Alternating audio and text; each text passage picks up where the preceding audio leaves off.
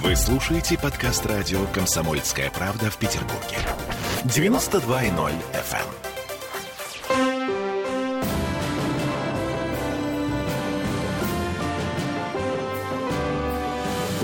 Нулевое чтение. Всем привет. Это радио «Комсомольская правда». Я Дмитрий Делинский. Я Ольга Маркина. Я Денис Четербок. Депутат законодательного собрания Петербурга на август на календаре. И, в общем, все идет не по плану. А ближайшее заседание ЗАГСа у нас не в среду, а в пятницу на этой 27 неделе. августа, да. Мгм.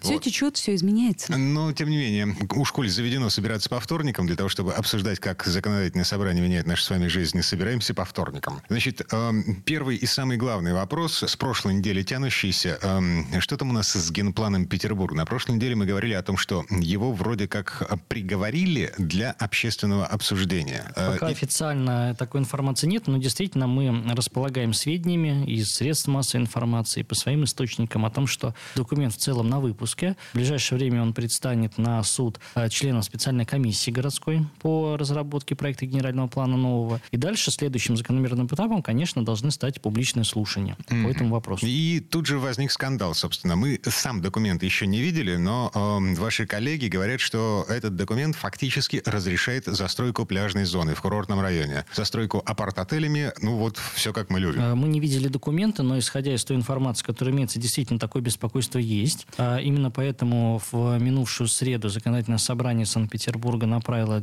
депутатский запрос в адрес э, губернатора Санкт-Петербурга с целым рядом вопросов по разъяснению этой ситуации. Э, Юридически она выглядит следующим образом, что э, в новом генеральном плане предлагается, что называется, укрупнить и соединить некоторые зоны, которые сейчас э, разделены. Ну, условно говоря, сейчас есть отдельная зона под пляжи, и есть отдельная зона, в которой можно строить там те же самые апарт-отели. Вот по новому проекту э, как бы предлагается объединить их в одну. И, условно говоря, что в итоге может появиться на э, месте пляжа, теоретически понятно, это может быть апарт-отель, а может и не появиться. Это делается, на наш взгляд, для того, чтобы обойти именно обсуждение этого вопроса в парламенте городском и в целом уйти от принятия э, этого решения законом. Потому что как только вы объединяете зоны, то все окончательные решения спускаются на уровень правительства на Санкт-Петербурга. А, соответственно, такое решение может всплыть абсолютно в любой момент, э, ведь принятие закона от принятия постановления правительства, оно отличается кардинальным образом. Если закон – это всегда публичная процедура, в трех чтениях, то принятие постановления можно и методом э, проставления подписи членов правительства и дальше его публикования. То есть заранее даже может никто и не знать, широкая общественность, о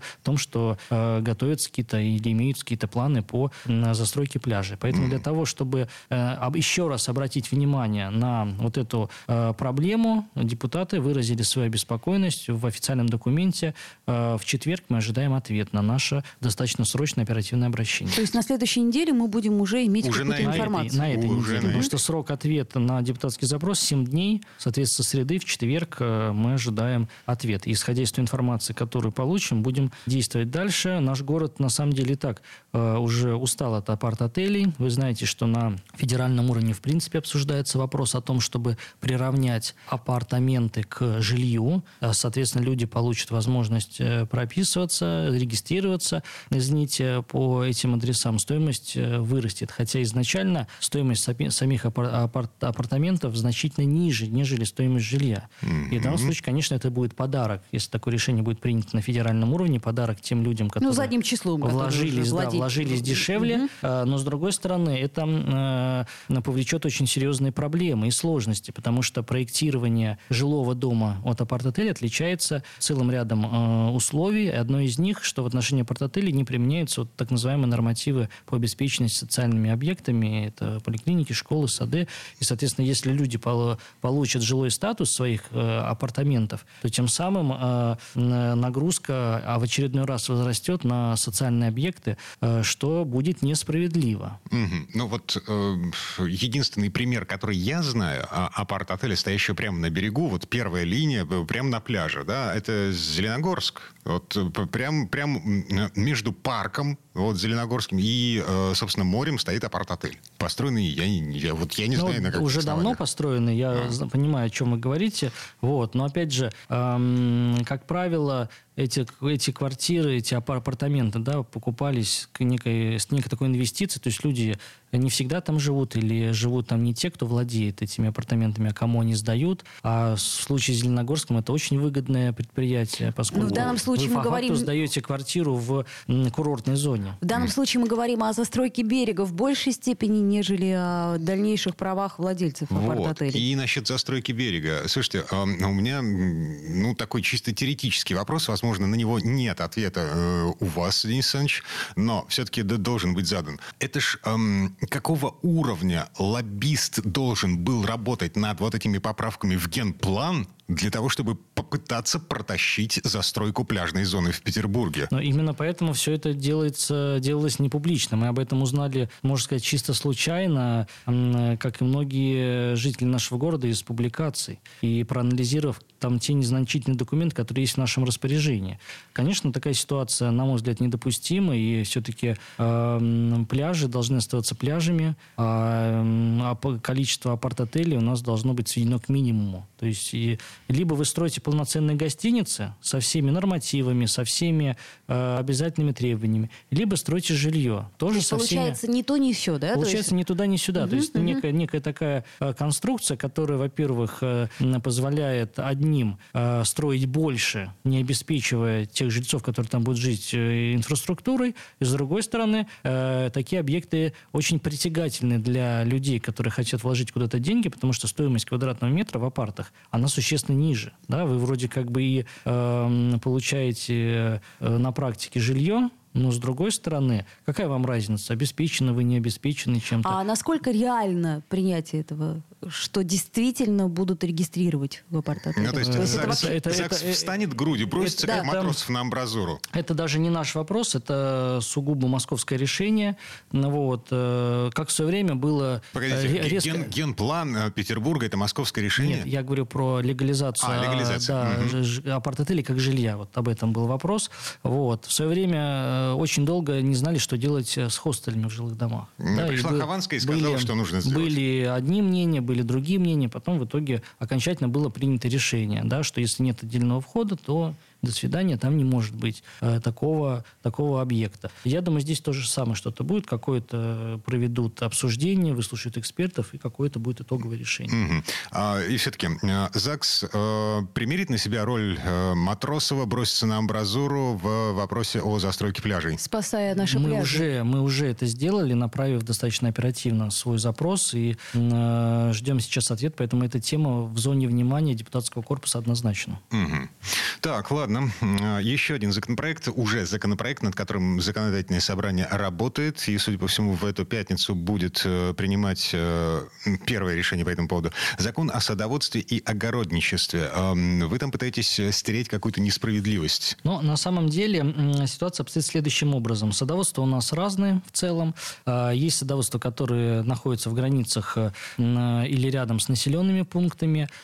И есть вот такая вот несправедливость, связанная с тем, что если вы владелец, например, э, земельного участка в деревне, так условно назовем его, и у вас э, есть возможность по документу построить там индивидуальный жилой дом, это одна история. Вы э, можете построить там дом, вы платите земельный налог, но поскольку ваша территория не входит в территорию СНТ, а входит в территорию населенного пункта, то, соответственно, обустройство дорог, подъездов там, к вашим дом, дорог общего пользования, все это ложится бременем на местный бюджет, который как раз-таки поступает тот пресловутый земельный налог. который А если я платим. садовод-дачник, если земля моя зарегистрирована как садоводческая, э, я оплачиваю все это сам. то вы, Безусловно. то вы оплачиваете специальный целевой взнос, он называется на садоводов, который и идет как раз-таки на обслуживание вот этих дорог общего пользования, каких-то иных объектов. Но при которые- этом я продолжаю платить налог при этом земельный вы налог. также платите земельный налог.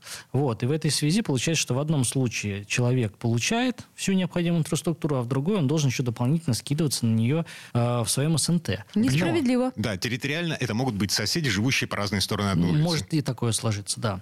А При этом э, мы все с вами понимаем, что СНТ абсолютно разные, и взаимоотношения садоводов с правлением СНТ тоже абсолютно разные. Мы очень много, особенно в летний период, получаем жалоб на там, председателей СНТ, которые отказываются там э, свет подключать там, или еще что-то. И человек, получается, член такого СНТ, он просто поражен в своих правах, да, если у него какая-то возникает конфликтная ситуация с председателем правления. Или, например, все дороги благоустроены, да, а вот именно к этому человеку дорога, дорога не благоустраивается. И такое тоже бывает. Ну вот, поэтому... Э, и второй момент связан с тем, что СНТ бывает разный по масштабу. Есть СНТ там на 600, на 800 дворов. Соответственно, если э, общегодовую сумму взять, то, в общем-то, То, может получается быть, и и, накопится, неплохо. А да. если, например, 10 домов, то, соответственно, денег-то, как говорится, нету, но вы держитесь. А что же тогда делать? Но мне кажется, вообще не существует таких э, огороднических садоводских товариществ, которые сказали бы, что нам всего хватает. И на все. Ну, судя по собранию жильцов, обычно говорят, значит так, еще необходимо сдать 10 тысяч на, ну, например, на очистку пруда. Ам, то есть э, депутат Читербок предлагает приравнять садоводство к деревням. Мы предлагаем а, вместе с моим коллегой Рассудовым Александром Николаевичем сделать так, чтобы у СНТ появилось право обратиться в местные э, власти, к местным властям, если они такое решение примут, с просьбой о, э, во-первых, включении этих территорий в границы населенного пункта, и второе, э, сделать так, чтобы муниципальный бюджет смог э, выделять э, средства после этого на ремонт тех же О, самых дорог. То-то муниципалы будут в счастье. Я пред- предполагаю, как они взвоют. А, а, Ладно, сейчас на нас реклама наступает. А, Вернемся в эту студию буквально через пару минут. Нулевое чтение. Вы слушаете подкаст радио «Комсомольская правда» в Петербурге. 92.0 FM.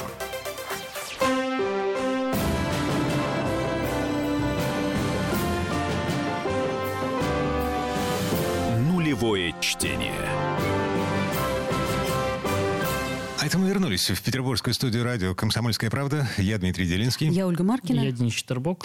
А, Депутат ЗАГСа, мы ам, поставили точку в предыдущей четверти часа. Я хотел лишь только небольшую ремарку в продолжение сказать, что все-таки мы здесь должны думать не о том, как будет удобно или неудобно местным властям, а о том, чтобы э, люди наконец-таки э, воссоздали из руин э, свои дороги. А, подождите, Денис, но ведь получается, что муниципалов не увеличится. Но э, речь, речь же идет в планировании, да, у нас иногда есть случаи, когда один и тот же участок там благоустраивается там раз в три года. И вот когда задаешь вопрос муниципалам, а зачем вы это делаете, то ответ прост. А мы уже все остальное и так благоустроили, поэтому нам надо куда-то направлять А, то есть у э, муниципалов бывает так, что у них денег кур не клюют, они их закатывают в бывает и такое, что объекты, которые, условно говоря, еще пока не нуждаются кровь из носа в ремонте, ремонтируются, да, пускай формально по всем срокам Потому это что уже бюджет позволено. остается на год, да? Да, Мгм. бюджет остается на год. Поэтому вопрос в приоритетах и расстановке э, формирования вот адресной программы. Так подождите, это получается, что в любом случае садоводы будут сдавать те самые взносы, но при том, что их не хватает, Но они можно будут будет идти на обратиться... какие-то другие вещи. То есть, э, ведь э, обслуживание садоводства это, например, иногда летний водопровод. Это иногда э, ставят там будку с охранником на въезде. И на это же тоже идут общие деньги. Я понимаю, то есть денег только тогда, когда не хватает. Будем просить Ну, у а как? муниципалов. Конечно. Мгм, понятно. Необходимо обосновать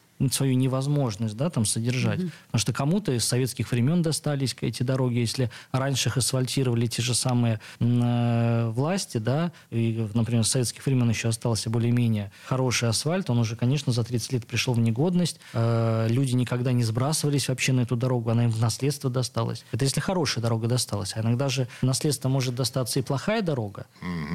Ам, Я предвижу ам, проблемы не только с муниципалами, э, с их бюджетом, но еще и проблемы пере- переподчинения дорог, перевода их из Это, одного это, это собственное. достаточно сложный процесс, но это то решение, которое мы предлагаем. Да? Пока я каких-то альтернативных решений э, в повестке дня Государственной Думы и среди своих коллег не слышал. Вот, да, кстати, это э, не местная инициатива, ну, Это в смысле, федерал, а да? это федеральный законопроект, над которым ЗАГС э, работает на, на этой неделе. В пятницу он будет принимать его в первом чтении. Так, еще э, теперь город, в, в городскую землю, да? Гаражные кооперативы. Вы, Денис Александрович, собираетесь поменять м, правила жизни гаражных кооперативов. Сейчас там эм, могут располагаться маленькие мастерские, маленькие мойки, э, которые обслуживают э, тех людей, кто, собственно, состоит в этом гаражном кооперативе. По ну, факту, теоретически, По факту да. это может быть, но это совершенно юридически сейчас незаконно. Э, поскольку непосредственно те гаражные кооперативы, которые арендуют землю у города, они, соответственно, получают эту землю без торгов. Именно для того, чтобы там э, можно было хранить, как написано в документах, автотранспорт членов такого кооператива. И только хранить. Никакая другая деятельность там не предусмотрена. Именно так, и только хранить. То есть никаких э, никакой там смотровых площадок, никаких моек для членов кооператива там быть не может. И, к сожалению, мы имеем случаи, когда проверяющие органы э, выявляют такие ремзоны, ну а куда деться? Все равно люди, многие ремонтируют свои э, машины в гаражах, кто-то объединяется в группы среди членов кооператива, они вместе там занимаются ремонтом этих машин или их осмотром. Вот. А, и, к сожалению, такие нарушения используются в том числе для того, чтобы расторгнуть договоры и ликвидировать такую э, гаражную парковку, ну и впоследствии Э, удивительным образом на этих местах появляются какие-то жилые зоны или бизнес-центры. То есть место приглянулось. А Кому-то приглянулось место, а формальное нарушение есть, поэтому договор расторгается. И, и, кстати, людям же, они привыкли хранить свой автотранспорт в гаражах, может быть, это с советских времен еще существующий кооператив. Вот, и они лишаются э, этого, этого гаража. Соответственно, машины у нас, помимо неудобств для людей, куда э, возвращаются? Наши дворы, на улично-дорожную сеть. Все это проблемы и так э, перепаркованности наших э, дворов. То есть здесь все завязано. Mm-hmm. Поэтому мы хотим расширить э, юридическую возможность и предоставить право гаражным кооперативам организовывать такие ремзоны э, или помывочные территории, но только для использования членами кооператива, чтобы не допустить допустить коммерциализации в этом вопросе и ситуация, когда вместо там, одного гаража будет сделана какая-нибудь э, автомастерская, вывеска такие яркая достаточно, что, пожалуйста, недорого делаем, и кто хочет, приезжать. Вот что если... уж там скрывать, ха-ха-ха, это существует практически везде, в любом гаражном кооперативе. За этим сейчас очень серьезно следят. Я могу сказать, что вот на территории, где я работаю, Кировского района, вот за последние четыре года нам э, удалось сначала оформить договорные отношения для, четвер... для четырех э, эм, гаражных кооперативов, которые работали. То есть раньше они существовали вообще без какого-то договора. То есть их вообще в любой момент могли приехать и трактором снести. Вот. И нам пришлось выполнить целый ряд условий для того, чтобы с нами договор был заключен. Вот. В том числе и э, сделать так, чтобы никаких там частных и коммерческих интересов э, там не присутствовало. Потому что под угрозой вообще существование всего кооператива. Но люди э, говорят о том, что сами гаражники, что нам необходимо какой-то какой-то минимум для того, чтобы обслуживать как как-то свои машины. Люди к этому привыкли. Кооперативы есть достаточно большие, там на несколько сотен гаражей. Ну, и вот, на каждую это... сотню есть один умелец, который все может сделать. Ну, как правило, это человек, который там живет где-то неподалеку, у него там же mm-hmm. гараж, и вот смысл его жизни это как раз-таки жизнь вот в, в гараже около того со своей машиной. Как ни парадоксально, да, в гаражах не только хранят автотранспорт, но и иногда играют в шахматы. Как-то э, таким э, советским периодом попахивает, да? Вот мужики в гаражи... Э, ты плохо себе представляешь жизнь современных мужиков. Видимо, да. А, Денис Александрович, в связи с этим у меня вопрос. А вообще, насколько актуальна эта история в Петербурге? То есть сколько у нас гаражей-то? Достаточно много. Я могу сказать, что только на территории Московского и Кировского районов, вот в, в зоне моего, так сказать, депутатской деятельности, ну, несколько десятков автостоянок, они отдельно, они объединяются в районные а, сообщества. Есть у нас Всероссийское общество автомобилистов, которые в целом по стране курируют эту историю и лоббируют интересы именно гаражников. То есть нам необходимо сделать небольшое здесь послабление, потому что э, в том виде, в котором это существует сейчас, это такая перетянутая гайка потому что просто хранить машину, ее не обслуживать, да, с учетом того, что э, обслуживать у дилера это достаточно дорого, а обслуживать не пойми где это достаточно опасно. Многие люди сами закупают там масло, чтобы вот там э, слить и налить новое там или проверить работу каких-то агрегатов машины. Mm-hmm. Это сейчас очень востребовано. А если у вас отечественная машина, то вы изначально, как правило, ее покупаете и ремонтируете самостоятельно. Ну, да, не будем комментировать отечественный автопром. А, давайте перейдем к следующему вопросу. А, значит, и снова про землю. Земельный кодекс, очередная федеральная инициатива ЗАГСа, поправки в земельный кодекс, они касаются людей, которые собираются, хотят перевести э, землю из одной категории в другую. Сельхозназначение, например, под э, жилую или промышленную застройку. Ну да, как правило, эм, это желание связано с тем, чтобы перепродать потом свою землю, но за большие деньги, потому что когда изначально земля приобретается для сельхознужд или каких-то угу, промышленных промышленных, складских целей, она значительно дешевле, нежели э, та земля, которая впоследствии пригодна для застройки жилья или бизнес-центра. А что нужно сделать, чтобы перевести в жилую застройку сейчас? Значит, э, если э, сама зона по генплану позволяет вам без изменения вот функционального назначения подать такую заявку, то это значит, вам потребуется изменить вид разрешенного использования. То есть практически ничего. Практически подаете заявление, комиссия рассматривает и принимает решение. Стал быть, я покупаю себе под сельхоз нужды землю, С а дальше, прицелом, что там у вас в перечне есть еще и какая-то жилая застройка. а дальше строю, например, офисы. Ну, сначала хорошие перево- переводите, потом строите. Мы, на самом деле, к этой проблематике э, подошли, проанализировав опыт Москвы. Когда э, к Москве присоединили достаточно большие территории Московской области, то э, как с одной, так и с другой стороны э, значительно возросло количество вот таких вот переводов. И это привело к тому, что количество земли, которое пригодно для стройки жилья, стало, ну, не- не- ст- стало настолько ди- ди- диспропорционально с близлежащими э, функциональными назначениями, что э, власти обратили внимание на эту проблематику. И в Москве, кстати говоря, уже действует практика, когда э, перевод возможен не просто в автоматическом режиме путем пода- подачи заявки, а при уплате своего рода такого э, ну, налога, давайте так скажем, специального. М, То есть вот где собака Хочешь порылась. обогатиться? Заплати. А, Это скромная сумма. Она высчитывается, исходя из разных параметров, связанных там, с кадастровой стоимостью и так далее. Но такая практика в Москве есть. Э, После внедрения этого э, это, этой практики количество переводов уменьшилось, но и городской бюджет тоже получает какие-то дополнительные деньги, которые потом складываю- в- вкладываются в том числе и на строительство вот тех э, социальных объектов и инфраструктурных объектов, которые э, выпали, что называется, э, ввиду такого перевода. Мгм. То есть, э, по большому счету, это инструмент регулирования процесса, процесса перевода земель э, из сельхозназначения в промышленное, жилое и так далее. Вот. И одновременно инструмент зарабатывания денег. Ну, для горо- пополнения городской казны, потому что все-таки деньги зарабатывают коммерсанты, но никак не государство. Вот. И второй момент связан с тем, что вот мы с вами недавно, несколько месяцев назад, рассматривали вопрос о присоединении новых территорий к Петербургу, так называемый намыв. Мгм. Вот, юридически э, земли существуют, но фа- по, той же самой, по тому же самому закону они еще не в составе Петербурга, да, и намыв будет продолжаться. У нас э, периодически пересматриваются соглашения с Ленинградской областью о нашей границе для уточнения каких-то на вопросы. Вот не так давно в зоне аэропорта Пулково тоже был пересмотр границ. Вот, а это потенциально те участки, которые могут войти, например, с назначением сельхоз, э, сельхозназначения в состав города и потом быть совершенно спокойно переведены в какое-то высотное строительство очередное. Понятно. То есть эта инициатива касается исключительно черты города. Области Черты она на- не касается. Как нашего, как нашего региона, да, города федерального значения. И, кстати говоря, в этом проекте мы и говорим только о городах федерального значения, потому что проблематика для них, как правило, актуальна. Потому что если мы возьмем какую-нибудь Белгородскую область, то там и так все понятно, где сеять, а где жить. А когда мы говорим о присоединении новых каких-то земель к городам федерального значения, вот здесь все начинается. Ам, Вернемся в эту студию буквально через пару минут. Нулевое чтение.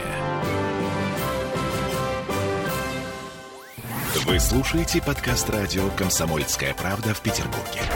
92.0 FM.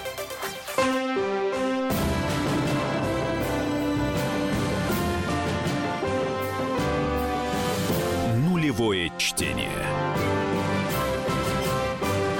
Это мы вернулись в петербургскую студию радио «Комсомольская правда». Я Дмитрий Делинский. Я Ольга Маркина. Я Денис Четербок. Продолжаем говорить о том, как законодательное собрание меняет нашу с вами жизнь. Хочется надеяться на то, что к лучшему меняет. Что у нас остался с прошлой недели еще не договоренный один вопрос по поводу страховки для потенциально опасных собак. Я так понимаю, что все хорошо. Приняли. В первом чтении приняли, первом было чтении, много так. вопросов к данному документу.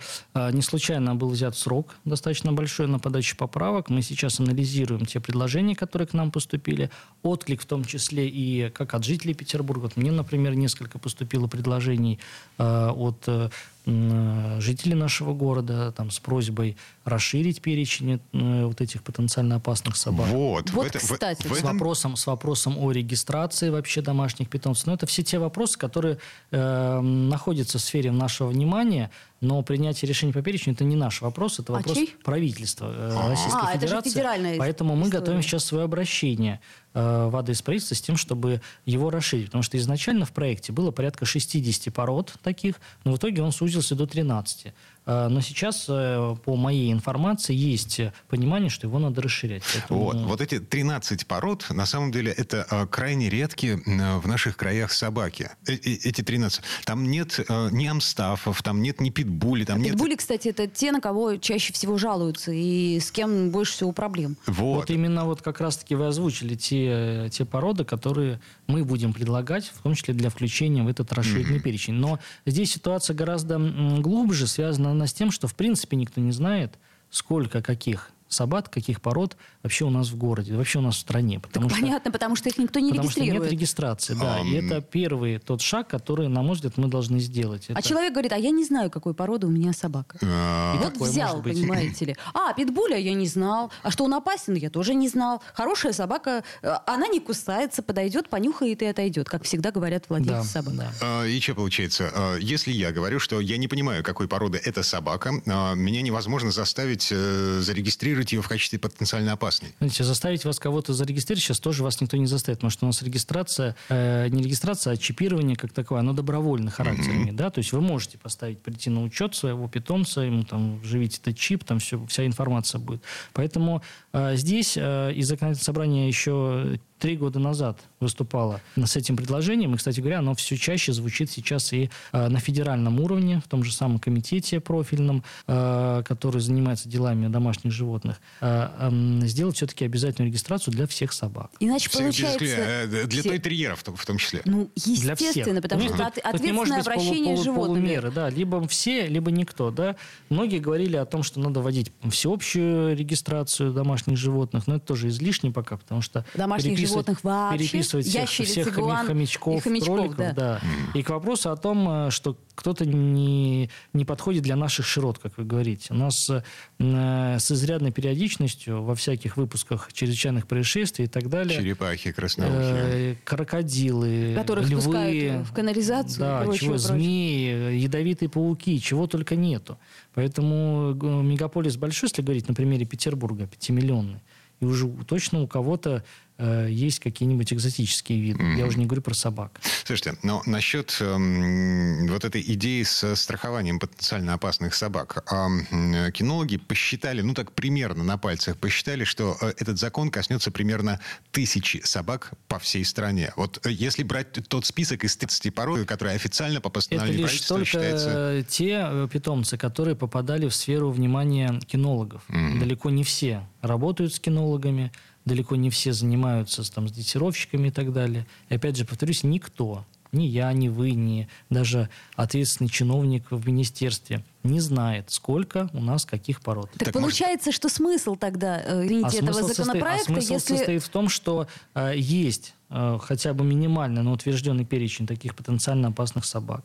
И необходимо вообще опробовать механизм вот такого ОСАГО для животных, потому что у нас, в принципе, этого нет в стране. В других странах есть такая практика страхования. Да, но она вторична уже после регистрации животного. Да. То есть получается, Может, что... начать, начать с, с регистрации, мне Смотрите, кажется, надо. надо начинать сразу со всего, и с регистрации, и со страхования.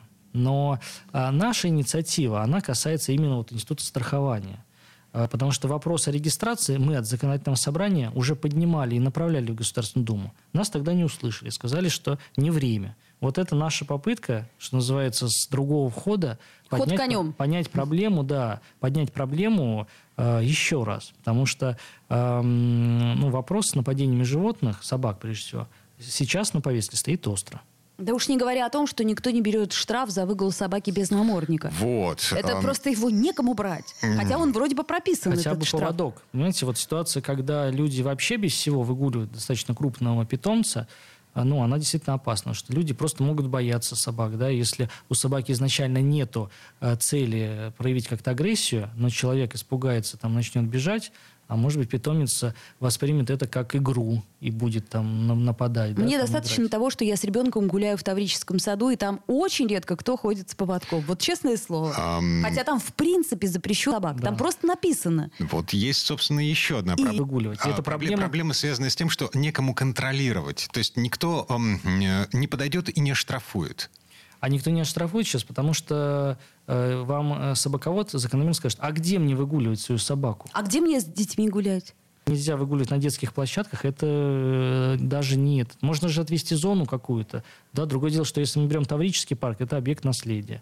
У нас сейчас э, э, площадки для Э, как правило, в новых районах. Вот, ну, ну в Приморском, ну, где В центральном районе я даже, даже не представляю себе, где можно выкроить э, тот, э, так сказать, э, маленький пятачок. А я вам так скажу, что у нас есть, э, к сожалению, случаи, когда из парков очень легко э, находятся пятнышки для застройки каким-нибудь очередным э, коммерческим объектом. Ну, в Таврическом вот, саду это вряд ли возможно. В Таврическом нет, но возьмите сад на Неве. Да, где изначально хотели строить один объект, потом в итоге другой, и сейчас непонятно, эта земля стоит, и ничего там нет. То есть вот. вы хотите сказать, что при желании можно было бы и найти? При желании я уверен, что можно что-то найти. Просто как-то вот поступательно хотелось бы, чтобы законодательное собрание мыслило поступательно. Сначала место для выгула собак, потом штрафы все-таки взимать для тех, кто... Потом регистрация питомцев, чтобы да, ответственность была. И только потом е- уже есть, страховка. Есть, есть одно но, связанное с тем, что э, решение по домашним животным окончательно принимаем не мы. Мы лишь можем выступать с предложениями. Вот. И у нас были свои комплексные предложения в тот базовый закон, который начал действовать, который как раз предусматривал и регистрацию собак только лишь, который предусматривал э, ответственность, который предусматривал снижение нормативов для э, строительства площадок для дрессировки и выгула собак. Но, к сожалению, э, какие-то из норм просто были отвергнуты сразу, э, какие-то еще обсуждали, но они не вошли в итоговый текст. Именно поэтому мы эту тему не отпускаем и э, предлагаем ее к обсуждению. Тем более понимаем, что новый состав Госдумы приходит, и, возможно, какие-то приоритеты будут э, изменены подходы. Возможно, вас услышат. А, возможно, собачников в э, новом составе и Госдумы, и Законодательного собрания будет больше. А, Денис Александрович, э, когда э, второе чтение вот этого законопроекта о собачьем ОСАГО? Я думаю, что второе чтение будет проводить уже новый состав городского а. парламента, поскольку торопиться здесь э, и предлагать голосованию сырой документ мы не намерены. Угу. Мы с вами, обычные жители, можем принимать участие не в э, вот таком кухонном да, обсуждении этого законопроекта, а в, э, в общем, собирать предложения? Конечно. Я более того могу сказать, что, повторюсь, да, получил цел, целый ряд откликов от жителей на свою страничку ВКонтакте. Э, можно официально обратиться в законодательное собрание письмом, если кому-то это удобно. Мы рассматриваем абсолютно все предложения и учитываем их э, в итоговом версии документа. Ладно, окей. Дождемся осени, посмотрим на то, как будет развиваться история э, с, эм, со страхованием ответственности владельцев потенциально опасных собак. А прямо сейчас нам, наверное, пришла пора попрощаться, потому что время этой четверти часа заканчивается. Заседание ЗАГСа не в среду, как обычно, а в пятницу на этой неделе. Но мы уже с вами готовы к этому заседанию. Денис Четвербок. Ольга Маркина. И Дмитрий Делинский. А, всем спасибо, хорошего дня. Нулевое чтение.